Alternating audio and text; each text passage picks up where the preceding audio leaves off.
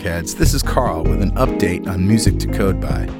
On January 4th, 2016, I released the 11th Music to Code By track, Gold. That's right, there are now 11 25 minute tracks, including the original three, and you can download them all in one big zip file for less than 50 bucks at mtcb.pwop.com.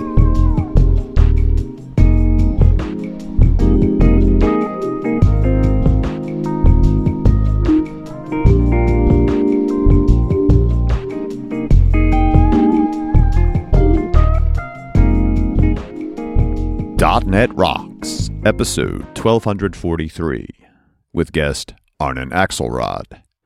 Recorded Thursday, December 17th, 2015.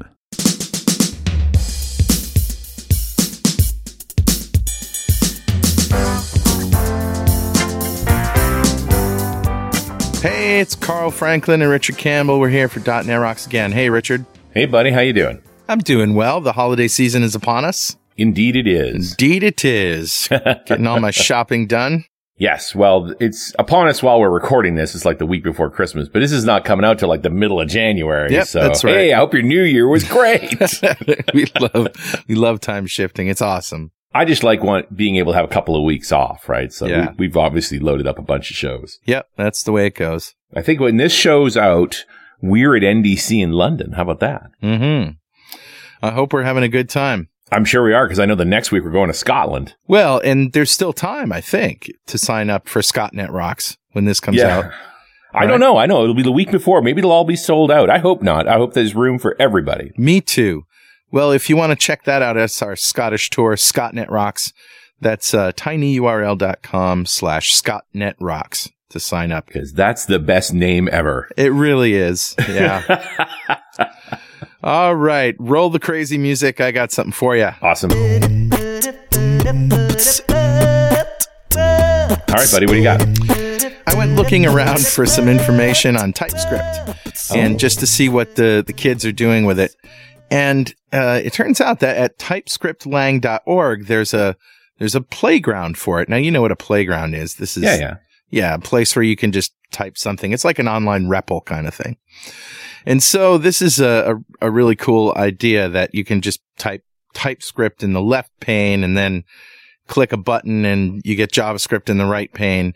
And it's pretty cool. So the uh, link is tsplayground.pwop.me. Nice. And uh, if you're already doing TypeScript, that's great. But if you're not and you're still on the fence and you're thinking, you know, I just need a little boost, maybe this will, maybe this will boost you. Yeah, let you do some experimentation. Like literally, it, uh, only a URL to get an entry. Like that's not Yep. that hard to do. That's just not that hard. Yeah. All right, Richard, who's talking to us? Grabbed a comment off of show 1207, the one we did with Justin Searls when we talked about mature test driven development. That was great. That was the one where he talked about the different schools of TDD, the, the Detroit versus London, and that sort of thing. Yeah. Spawned a lot of comments, actually. And this one comes from Matt Lacey addressing Justin directly, where he says, I really value your comment about the best indicator of good testing being the consistency of tests. I used to think it was whether developers were interested in actually having or creating tests because they aren't uh, always consistent. I've only ever seen a small number of low value tests being created on a project. I could see having good examples to point people to to make it easier for them to write tests, which would definitely help in that kind of situation. Mm. As I typically end up being the advocate for more testing on a project or at the company, I'm working with this idea to see if it'll be useful to me. I'm not sure about your any tests are better than no test comment. I've definitely seen examples where tests have been of negative value to a project, which is an interesting thought. Really? This has been for several reasons, including the tests don't actually test anything relevant to the project. So, you know, if you have to fix code to make the test pass, you're wasting time. Uh, the tests don't actually do anything at all, right? I've seen tests that create a mock and then verify that the mock exists. The test includes a cut and paste copy of the code it's supposed to be testing. Let's think about that for a minute. Yeah, really. That's that's bad. The test is massively overcomplex for the logic it's testing, even to the point where trying to understand the test takes more work than anyone would take to write simple, multiple tests that were easier to read and make it clear as to what was being tested. Yeah. The tests are huge and mocks up most of the large application purely for the sake of a developer to be able to say there is a test or something that they've written. Mhm. I've worked on projects where we've removed tests from a suite because of these kinds of issues. Mm-hmm. In these cases, it would have been better to have no tests at all than bad ones.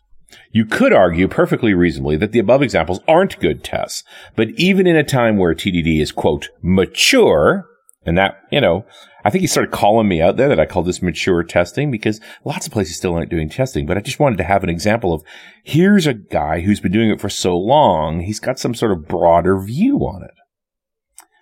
There are senior engineers in large, influential software companies who are writing tests such as the ones I mentioned above, or are just refusing to see any value in coded tests because the ones they've seen typically end up being awful. Mm. Hopefully this won't always be the case though, and more developers can learn the nuances of writing good tests to help improve the quality of more software. Yeah, that makes sense. Yeah. Thanks, Matt. We're on board, hundred percent. Sure. And uh, you know, we we we are trying to press against this idea, not that testing is a nouveau idea anymore. That there's that it is maturing. That there's places out there that are being very successful with it, doing more and more with it. And that's why we're doing more shows about it. Well, and ultimately, you just have to think, you know, and analyze your own situation and see what works for you. Mm-hmm. You know, there's no substitute for thinking. And there's no one right way to get this done. Yep. So, Matt, thank you so much for your comment at .NET Rocks mug. It's on its way to you. And if you'd like a .NET Rocks mug, write a comment on the website at .NETRocks.com or via any of our social media. We publish every show to Facebook and Google+. Plus. Comment there. We read it on the show. We'll send you a mug. Yeah, and also you can tweet us. I'm at Carl Franklin. He's at Rich Campbell. Send tweets. We love them. We eat them for breakfast. And uh, that brings us to our guest, Arnon Axelrod, has over 30 years of software development experience, in the first 10 years being a hobby since the age of 11. In his professional career, Arnon worked at various companies as a software engineer, including four years at Microsoft, both in dev and in test. In the last few years, Arnon found great interest in test automation as he realized that this subject is a core pillar in good software development and is strongly related to clean code, architecture, working processes, and even business structure and business culture. Today, Arnon works as a senior consultant and team lead of test automation at Sela Group. That's S-E-L-A, the leading software consulting company in Israel. In his job, Arnon helps software development teams improve the quality of the software they produce while cutting wasteful maintainability costs and improving their efficiency. Welcome to .NET Rocks, Arnon. Thank you very, for having me. It's a, it's a pleasure and uh, very exciting. A pleasure to have you here. We were just in your neck of the woods, and uh, you know, some as so many people said, you never called, you never wrote, and, and we were we were only there a day, and wish we could have stayed long. Well, I know Richard was there longer, but uh, I was only there a day. yeah, I want to go back. It was beautiful. Yeah, you're welcome to come back uh, whenever you want. Hmm. So, um, do you want to start by responding to the comment that Richard read? Um, yeah, I, I think that um, indeed uh, writing good tests is not. Um, it's something that has to be uh, taught and practiced, and uh, uh I agree. I, I, also saw many times um, people writing tests that are has very little value and often uh, has also cost of uh, of great maintainability and uh, so in overall they have um, a negative value. So yeah. uh, it's I, I, know this situation. Um, I, have seen this uh, many times, mainly in unit tests, unit tests, but um, also in uh, more um, uh, integration or end-to-end tests. But in in unit tests in particular, it's very hard to tie yourself with the mocks to the uh, implementation instead of uh, testing uh, business value of the product. Yeah. You get too focused on testing code and not on really trying to test what the result should be. Uh, yeah, uh, I think you're right. And having said that, you can write good unit tests. So unit test is not a bad thing, uh, but you have to know how to write it effectively, when to write it, and whether it's the right thing to write unit test or a more uh, broader scope test. Do you think that if, for somebody just starting with unit testing, you know, uh, some new new developers coming into the fold, that they start doing manual tests first, you know, wiring them up manually, and then move into automation, or do you just bring them right in? You're talking about developers that want to. oh, yeah, new developers. Do you recommend that they start off manually testing?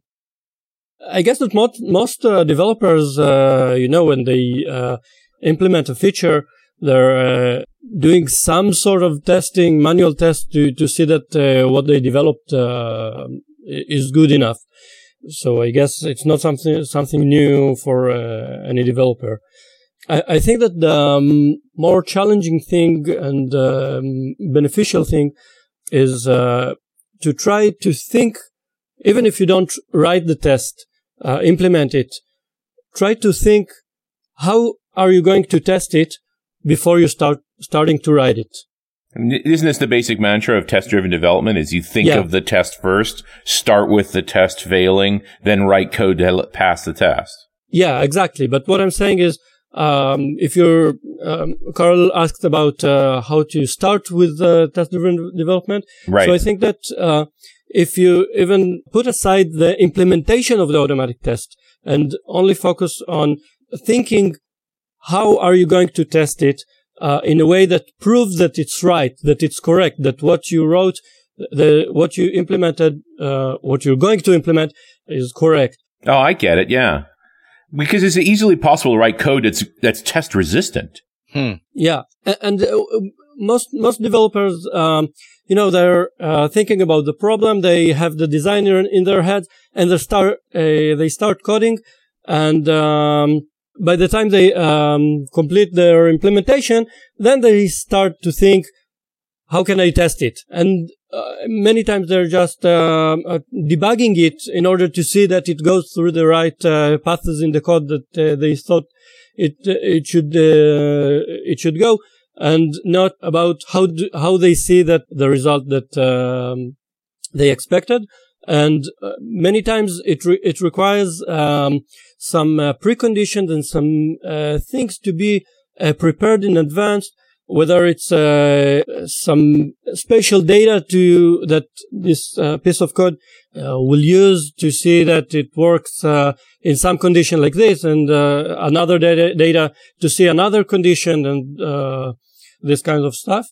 And st- sometimes it's simulating whether it's using mocks if it's unit tests or end-to-end tests or uh, integration tests. Some, sometimes you have to simulate um, some uh, other component or some other uh, um, uh, I don't know application that uh, talks to the main application or something like that.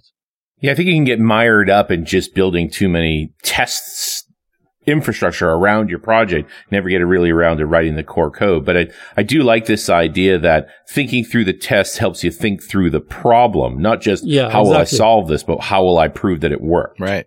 Yeah. And how will we prevent bugs from creeping in, uh, where they might creep in if we had not had tests or a test framework? What are, what are, in your, in your experience, what have been some of the biggest challenges of automating tests? Oh, uh, there are many. many times people think that, uh, you know, I'll just uh, start to write automatic tests. There are very, um, there are many um, uh, very um, nice tools these days and very that are easy to start with. Let, let's take, for example, uh, Coded UI that comes with Visual Studio. Um, I think it's a great tool, but uh, mostly if you if you're using it to write a good code you know, high quality code that uses uh, coded UI, uh, so uh, you can write good tests with it. But uh, if you're just uh, using the um, uh, record and playback, which is very easy to start with, especially for people who don't have um, background background in programming, and this is what many times happen that someone from the QA team said we let, us do automation and uh, we can use recorded playback because I don't know uh, how to program.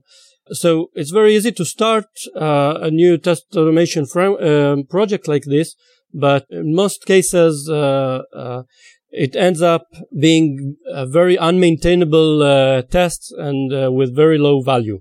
Mm. In addition, there are core differences between manual tests and automated tests. And often, um, even if someone uh, with programming experience uh, comes to a project to implement automated test, he's given the test plan that a manual tester wrote and he's given the task to automate what's written in the test plan. But some key uh, differences between uh, manual tests and uh, automated tests. So what are the differences? I say that uh, we, we can look at it uh, from uh, two uh, perspectives. Uh, one is um, I like to do an analogy between manual tests and automated automated tests uh, to riding a bicycle or to um, um, riding a tra- train. Mm-hmm. Um, when you um, ride a bicycle, you go slow slower, of course, but first of all, you have more time to look around and to search for bugs and you can more look around. When you're uh, in the train you just go from your source to the, your destination and uh, you don't look around. The automation is not very good in uh, searching for bugs like manual tests are. Yeah. Uh, in addition if there is some kind of uh, obstacle in the way uh, in the bicycle you can just bypass this obstacle uh, or the or if the path has uh, changed a little bit, you just uh, follow the path, uh, and that's it. And uh, you don't even uh, give too much attention to this. on the other hand, with the, the train, every obstacle then that there's on the track, the train crashes. Okay, so automation uh, only follow the ex- exact uh, path that um, was uh, defined in the automated test. And this makes it very fragile and very, uh, it needs a lot of maintenance. Hey, Rockheads. As Richard and I travel the world for the Azure World Tour, we're telling people all about our dev centric friends at Stackify.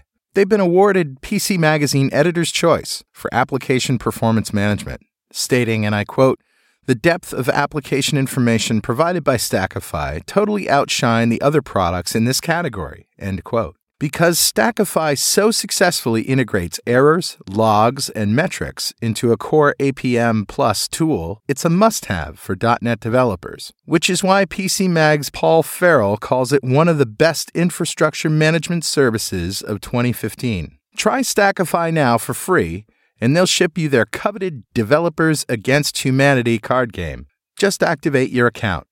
Use the link bit.ly slash netrocks to build better apps faster and get your free game. And I certainly had the experience when we built up a, a testing infrastructure at Strange Loop where we just hit a point where all the tests were broken and we, we threw them out and started over. You know, hmm. it, you do a major version of an application and just smash your test suite to pieces. Okay. So, um, it really depends how the tests were uh, written in the first place.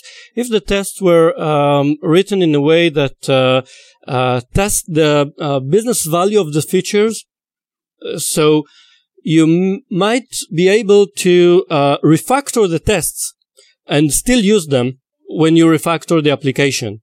Yeah, this is an interesting idea to me, Arnon. I'm just trying to get my head around how do you write a test that tests the business value of a feature? Okay, I'll tell you exactly how I do it. So, uh, um, first of all, I uh, describe the test in um, high-level uh, business terms um, in plain English. Using Cucumber or something like that, or just plain English? You can use Cucumber or uh, SpecFlow uh, it's uh, these are great uh, tools uh, for doing it, but mm-hmm. you can also do it just you know in Notepad, Notepad plus plus or something right. like that, right? or, or in Word. Um, just write, write, it down. It, just Word. write it down. yeah. yeah just define what the um, the steps are going to be to test, but the steps in not in uh, very uh, technical, uh, right. tiny bitty, uh, you know, do you say? Uh, um, yeah, not in technical terms, but in not in technical general business in, terms. Yeah, exactly. So not uh, click on this button and click on this button, right? But I don't know. let's say create create a customer, log in, yeah. define a promotion, thing like this Right. and in as much high level and business terms that uh, uh, you can, uh, but uh, in a way that um, proves what you're trying to accomplish to to test. Okay. okay. So now for each line, for each uh, of these steps, I write down uh, in what uh, context or what um, on what this uh, um, step applies. This is especially um, uh, important if you're writing the test not in uh, Cucumber or uh, SpecFlow, but if you write it in uh, code. Uh, Yeah. This helps you create the object-oriented design for the test.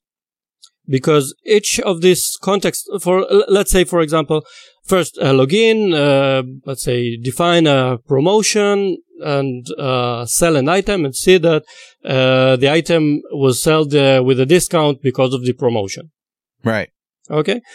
Uh, so uh, the login is done on the um, landing page for example. So you're saying this happens on the lo- landing page and then when you translate it to code you're writing landing page dot login okay uh, next uh, you're defining the promotion. Maybe it's uh, uh, it can be a page but it can be even something more uh, broader like um, a, a domain in the application uh, like promotions. Okay so promotions dot uh, define uh, promotion and etc and many times the uh, result of one uh, step or one action is the context for the next action Okay, so whatever the outcome of the first action sets what the next action should be. yeah when when you log in so you're uh, getting to uh, um, the main window and uh, so maybe the login action may uh, return the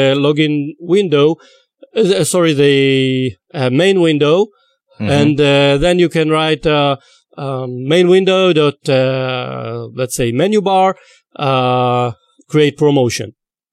Okay? Right. so some of these contexts um, are uh, pages. Some are uh, can be um, uh, more broader terms like uh, domains. Uh, some can be entities uh, that you're performing an operation on the entity.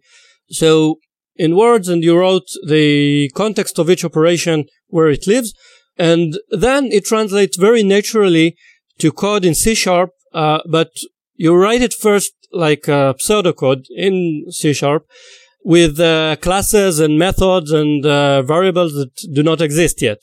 Mm-hmm. Right? Okay.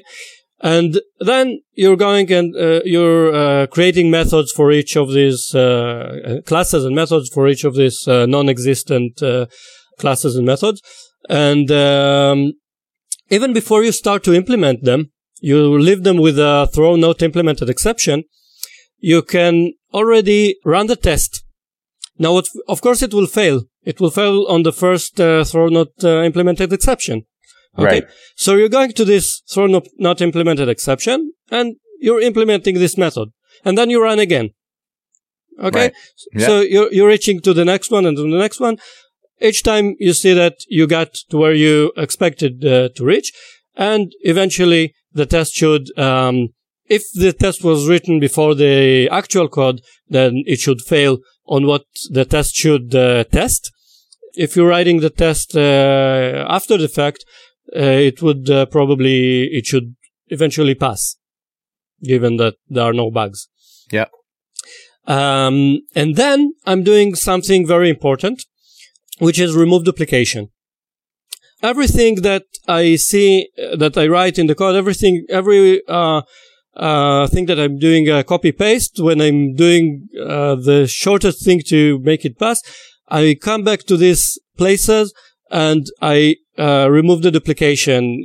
And for in order to remove duplication, you should use all the toolbox you have in C sharp, um, like uh, of course um, methods uh, that you can uh, extract and things like that. Uh, but also um, base classes and abstract and generics and uh, uh, lambdas and uh, everything that helps you remove the duplication. And duplication can be anything from sometimes even a part of a string. For example, um, if you have uh, URLs uh, of different pages in the application and the main part of the URL uh, is fixed and only the suffix changes, then using the the entire URL over and over is a duplication. Hmm. Okay, you have to store only the um, host name in one place and the suffix every place it's it needed. Or uh, if you're using Selenium, for example, and you're using uh, XPath uh, to find elements, then um, also the starting of this XPath can be repeated, and uh, you need to remove this duplication. Yeah. And you're doing it for in the first test, you're doing it uh, just for the code you wrote for this test. But when you're adding more and more tests, all the time you need to remove the duplication between the new code of the test and the existing code. And this way you're uh, keeping the code uh, maintainable and clean. But it's very, very important in test that they'll be um, highly maintainable. And this what makes Right. uh, tests highly maintainable. Because if you have duplication, every time you need to uh, change something, you need to change it in many places and to test Right. all these places. And if you if there's just one place, it's easier. Okay. Well, Arnon, hold that thought because Richard, you know what time it is? Uh, must be that happy time again. You got it. It's time to see if Amtrak will take my tricycle as a trade in for one of their passenger trains. well, you know, it doesn't go around things very well. Carl Franklin on a tricycle. There's a visual for you. Didn't you have a recumbent bike at one Yeah, point? it's a recumbent tricycle. It's a big one, go. right? A big one. It's like a big wheel. It's a big wheel for grown-ups, for big people. Big people, big wheel. I love it. saying. It's actually time to give away a Telerik DevCraft collection to one lucky member of the .NET Rocks fan club. But first, do you know Swift, Objective-C, and Java? Can you use them in tools like Xcode and Android Studio? If so, awesome. For everyone else, there's NativeScript, a cross-platform framework for building native iOS and Android apps using skills you already have. JavaScript or TypeScript, CSS, and a XAML-like XML markup. Start building your dream native mobile apps today. Use the NativeScript CLI for free or use NativeScript in Visual Studio with a Telerik platform subscription, which enables you to build iOS apps without the glowing apple. Love it. Get started for free at telerik.com slash nativescript. All right, buddy. Who's our winner? Today's winner is Mike Ward from Kent, England, Congratulations, Mike. in the UK. I'll clap for you, sir. Clap for Mike Ward. Wait, he might even be at NDC when the show comes out and he finds out he won. Absolutely. Wouldn't that be funny? that would be cool. Yeah. Well, Mike just won the Telerik Dev Craft Collection. That's a huge pile of awesome from them. And if you don't know what we're doing here, go to .netrocks.com, click on the big Get Free Stuff button, answer a few questions, and join the .NET Rocks fan club. Because we have thousands of members all over the world. In every show, we like to give away stuff from our sponsors. And every December, we give away a $5,000 technology shopping spree to one lucky member of the .NET Rocks fan club. But you got to sign up to win. do that? We just did that. We just did that. I'm sorry, you missed it. Elizabeth Groom. Elizabeth Groom won. Yeah. She did a whole smart home automation thing. It was awesome. And we announced it on the Smart Home Geek Out show. Who would have thought of such a thing? Kismet. it's amazing. well, anyway, we also like to ask our guests, Arnon, if you had $5,000 to spend on technology today, what would you buy? Yeah, well, I thought about this question uh, quite a lot, and um, Mm. you know, I, I'm not very much of a um, uh, gadget guy. Uh, I like them, but not too much. And uh, if I have some gadget uh, uh, today that uh, costs five grand, and uh, so in two years it would be worthless. And also, I, so then I thought uh, maybe uh, this uh, IoT stuff uh, or uh, virtual reality and all of this. But then I Yeah. thought um, I won't have time really to to to really play with it. Uh, it will just uh, stay on the shelf, and uh, I, I probably won't uh, do a lot of it with it. So then Okay. I thought, what would really make me something I can enjoy? Uh, and um, I I like sailing. This is uh, one Oh, cool. of my hobbies. Nice. You could spend a lot of money on sailing. Yeah. Yeah, exactly. Um, now I have a, a friend who has a who has a boat. That's the best way to sail on somebody else's I boat. Yeah, yes, but but but it also has some uh, disadvantages uh, because not not always uh, it works out because uh, I depend on him I think. Yeah, you don't get to pay so much money. That's one disadvantage. Y- Yeah, yeah. you don't get to haul it right. out and out, out of the water and scrape the barnacles off. That's another Yeah. disadvantage. but, That's but fun. what- yeah, that's true. That's true. But um, I, I thought maybe if I have um, a smaller boat, uh, a dinghy like a 420 or um, catamaran, uh, Yeah. uh, like a Hobie Cat or something like that. Even go. a used one, I think I get. Um, I can uh, get one for uh, five grand. Uh, I think that this would uh, make me much more happy. yeah. Great. Well, and Hobie Cats haul ass. Like they're really fun to sail. Yeah. If you if you're ready to get wet, Yeah, exactly. they- so they and move. and I like to I, I like to you know to to feel the water, to feel the wind. Um, and uh, on my uh, friend's boat, uh, which um, I like a lot, but uh, it's a bigger boat and. Uh, it's um, I, I get you get uh, less to to really feel the water and the wind Sure. uh, as you do in the, these small boats. the way I was taught sailing was you are flying with one wing in the air and one wing in the water. That's Yeah. uh, one look, one way to look at it. Yeah. yeah. And then, and so, you know, act accordingly. You're traveling through two different mediums at the same time. yeah. Yeah. All right. Yeah. You could spend way more than five grand on sailing. No two ways about it. Yeah. So sh- should we talk about some automation tools? I mean, you've mentioned Selenium. Yeah. Um, but I don't just want to, and the, and the coded UI tools. I don't just want to focus on the UI side of automated testing. yeah. I mean, everything should be automated ultimately, right? In this DevOps world, we want our tests to run fast. So we kind of need automation. Yeah, and uh, you're right. Not everything should be uh, through the UI. Most places, um, most teams um, I uh, encountered, if they don't have planned for uh, automation uh, in advance, they usually start with uh, UI automation because uh, it's easier and uh, most approachable uh, without making changes in the application itself. Uh, Right. But um, in many cases, uh, it's worth to uh, uh, do the automation um, on the uh, server. For example, if you have a REST API, uh, which is publicly available to to your customers, this is a great place to use uh, automation because Right. the the API you you must um, maintain uh, backward compatibility, and so you're very unlikely to break the the tests. The test must uh, everything that uh, worked in one version should continue to work exactly as it is uh, Right. in uh, later version, versions.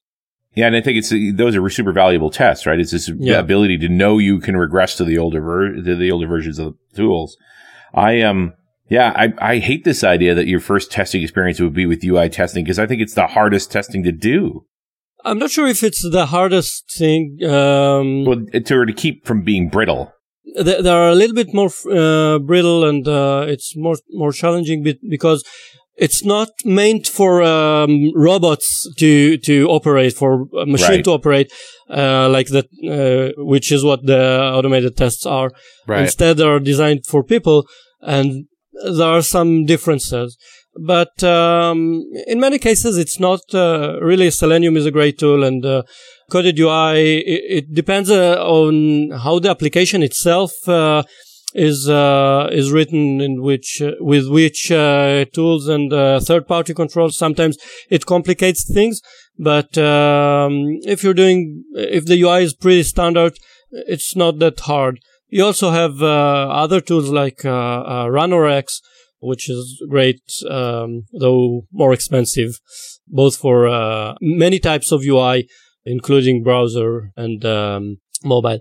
Yeah. So this is a retail test product, R- Ranorex. Yeah, Mm. Yeah. Priced accordingly. Yep. yeah, exactly. They, they Um, will take your money. yeah. Now you you asked before about uh, the challenges, and um, I really want to emphasize that um, the reliability and the trust is a key element in test automation. It means that every little uh, failure must be thoroughly investigated and fixed as soon as possible. And this right. is also the great value of automation, which makes it more suitable to prevent bugs or finding them very, very uh, soon in the process. And uh, hopefully when the developer run them, even before he checks in his code, mm-hmm. this way you can prevent bugs and not find them. And if you're not doing this, you, let, us say that today all the tests pass and everything is green. And uh, tomorrow um, there's one uh, failure, and uh, you investigate it, and um, you see that it's something uh, you're opening a bug on it. I'm let's say I'm talking now uh, from the perspective of a tester or test automator, uh, which is not the developer itself. Mm-hmm. So the test automator opens a bug and the developer says, uh, "Oh, okay, but it's not a critical bug. Uh, we'll fix it uh, um, when we'll have time. You know, somewhere in the far future." Yeah, and I, I can I can get the idea that if you don't go after those failures right away, people just start ignoring the test suite. Exactly, and this can kill the test automation project completely. Right. if, if, people just aren't paying attention to the fact that it fails and going yeah, on without it. Uh, exactly. So, uh, test automation, uh, must be kept clean and green all the time. Often it requires the management's uh, buy-in for this, you know, to give the priority to fix these small things soon and don't delay them. Uh, Does it take dedicated people as well? Because I mean, so far we've been mostly talking about tests that developers write. Yeah. What about dedicated test people, or and what about you know who supervises the test automation? That was my next question, Richard. You brought up such a good point. Uh, I've yeah. seen many projects start out with the best of intentions with testing, and then abandon it because it became you know too quote unquote cumbersome for them. Right. Yeah. It's a great question, and um, there's no uh, right uh, answer. And mm-hmm. I, I, think it, it depends a lot uh, on the team itself, on the people on, in the team, their abilities to write and maintain and to understand how to write good tests. And um, I think that every project must have at least one test automation expert that specializes in automated tests and he understands uh, all the in and outs and all the uh, pros and cons of writing good tests. And um, now the question who actually write the test. It can be the developers. It can be uh, dedicated uh, test automated uh, automation uh, developers, uh, or it can be even testers, manual testers, but uh, only if they are um, they have good enough skills to um, really write and maintain the automation.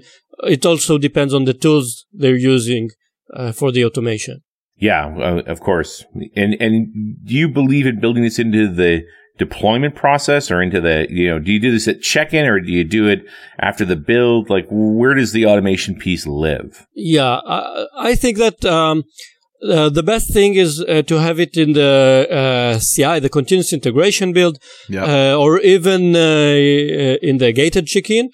But it also depends on um, how long the entire suite takes if it takes too long, yeah.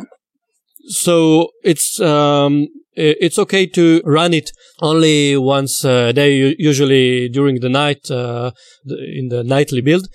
But even then, every morning, everyone should look at the result, or at least one person uh, which is dedicated to this uh, uh process should look at the result and uh, say look, uh, this uh, failed because uh, your check-in that you did uh, yesterday, and uh, this uh, failure was due to this and this, and um, really drive to solve these um, failures as soon as possible. Now, having said that, they can run in the nightly build.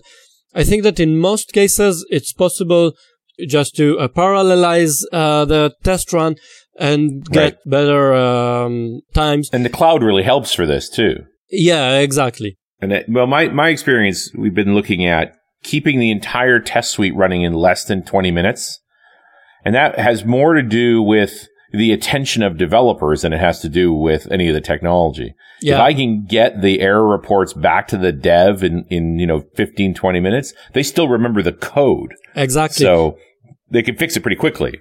And also, if it run uh, uh, fast enough in measures of uh, minutes, uh, like 20 minutes or something like that, it's acceptable to uh, say that every developer should run the test on his local machine before he checks in his code.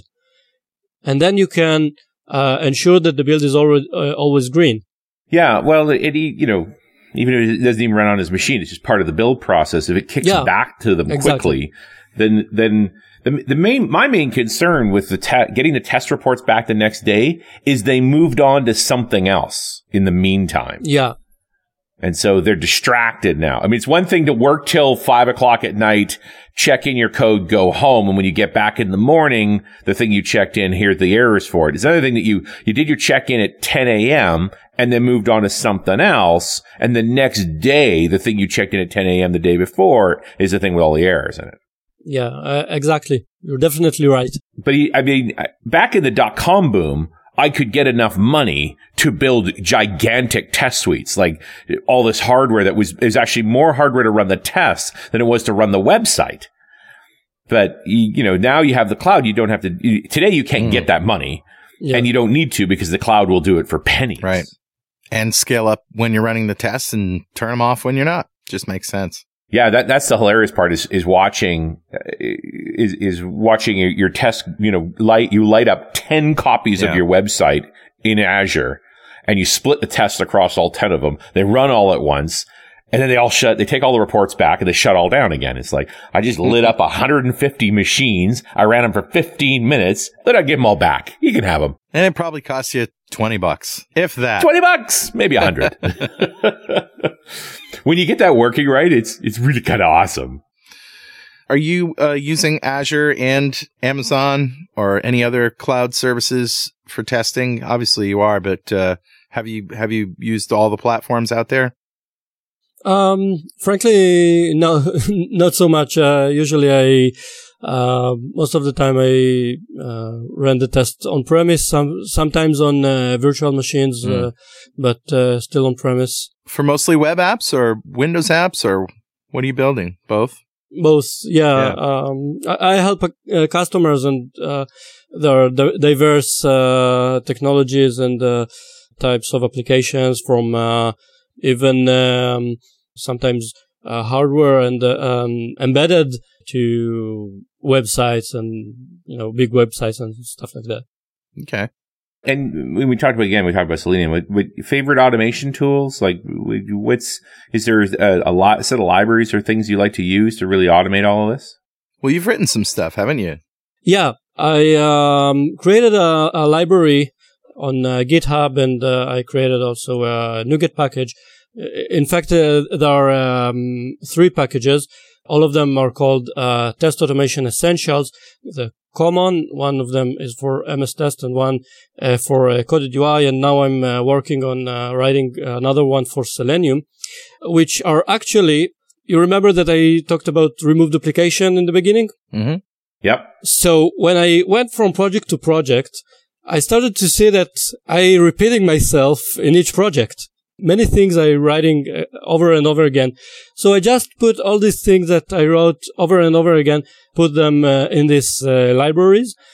The common library uh, has many useful things that uh, are even not necessarily um, for uh, testing. They can be for um, any code that you write. It has uh, methods like um, a lot of extension methods, by the way. Um, for example, I have a method go- I called uh, tryget, which is um, in C sharp sh- uh, six. It's um, irrelevant because the, there are the null conditional operator. Uh, but uh, this extension method does the same thing. Sometimes you have uh, a line of code that should read something like um, order.customer.address.street. Okay, Mhm. and um, any part of uh, of this line can uh, throw a null argument uh, or um, null reference exception. Okay, and it may be okay that it, will be null.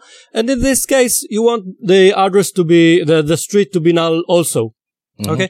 This is especially uh, useful um, uh, when you're using uh, code that is generated um, from XSD files, for example. So you need the street, but maybe the the customer is null or the order is null or, every, or anything like that.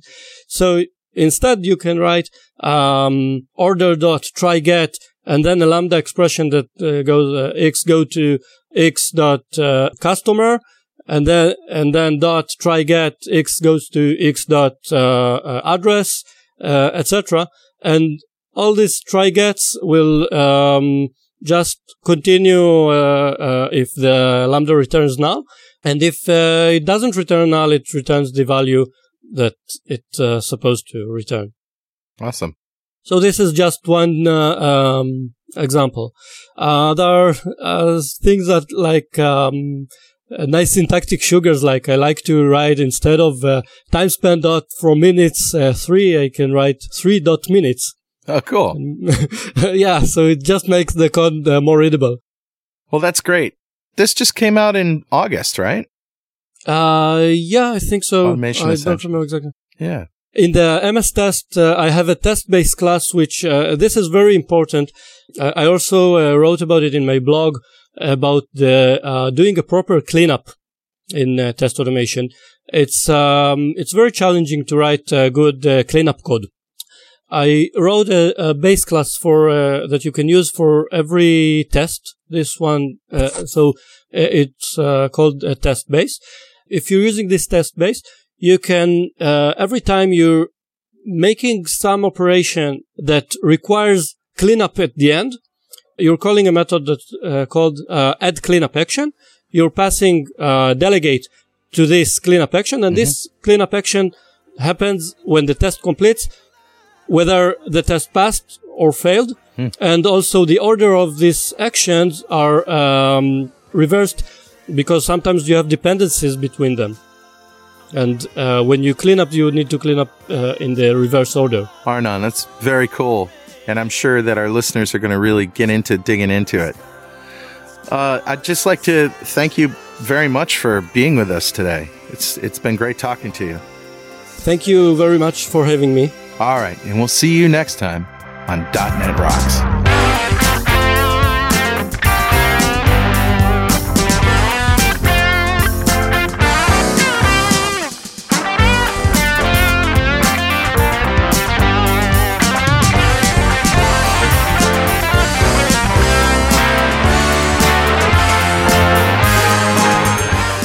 .NET Rocks is brought to you by Franklins.Net and produced by Pwop Studios, a full-service audio, video, and post-production facility located physically in New London, Connecticut, and of course in the cloud.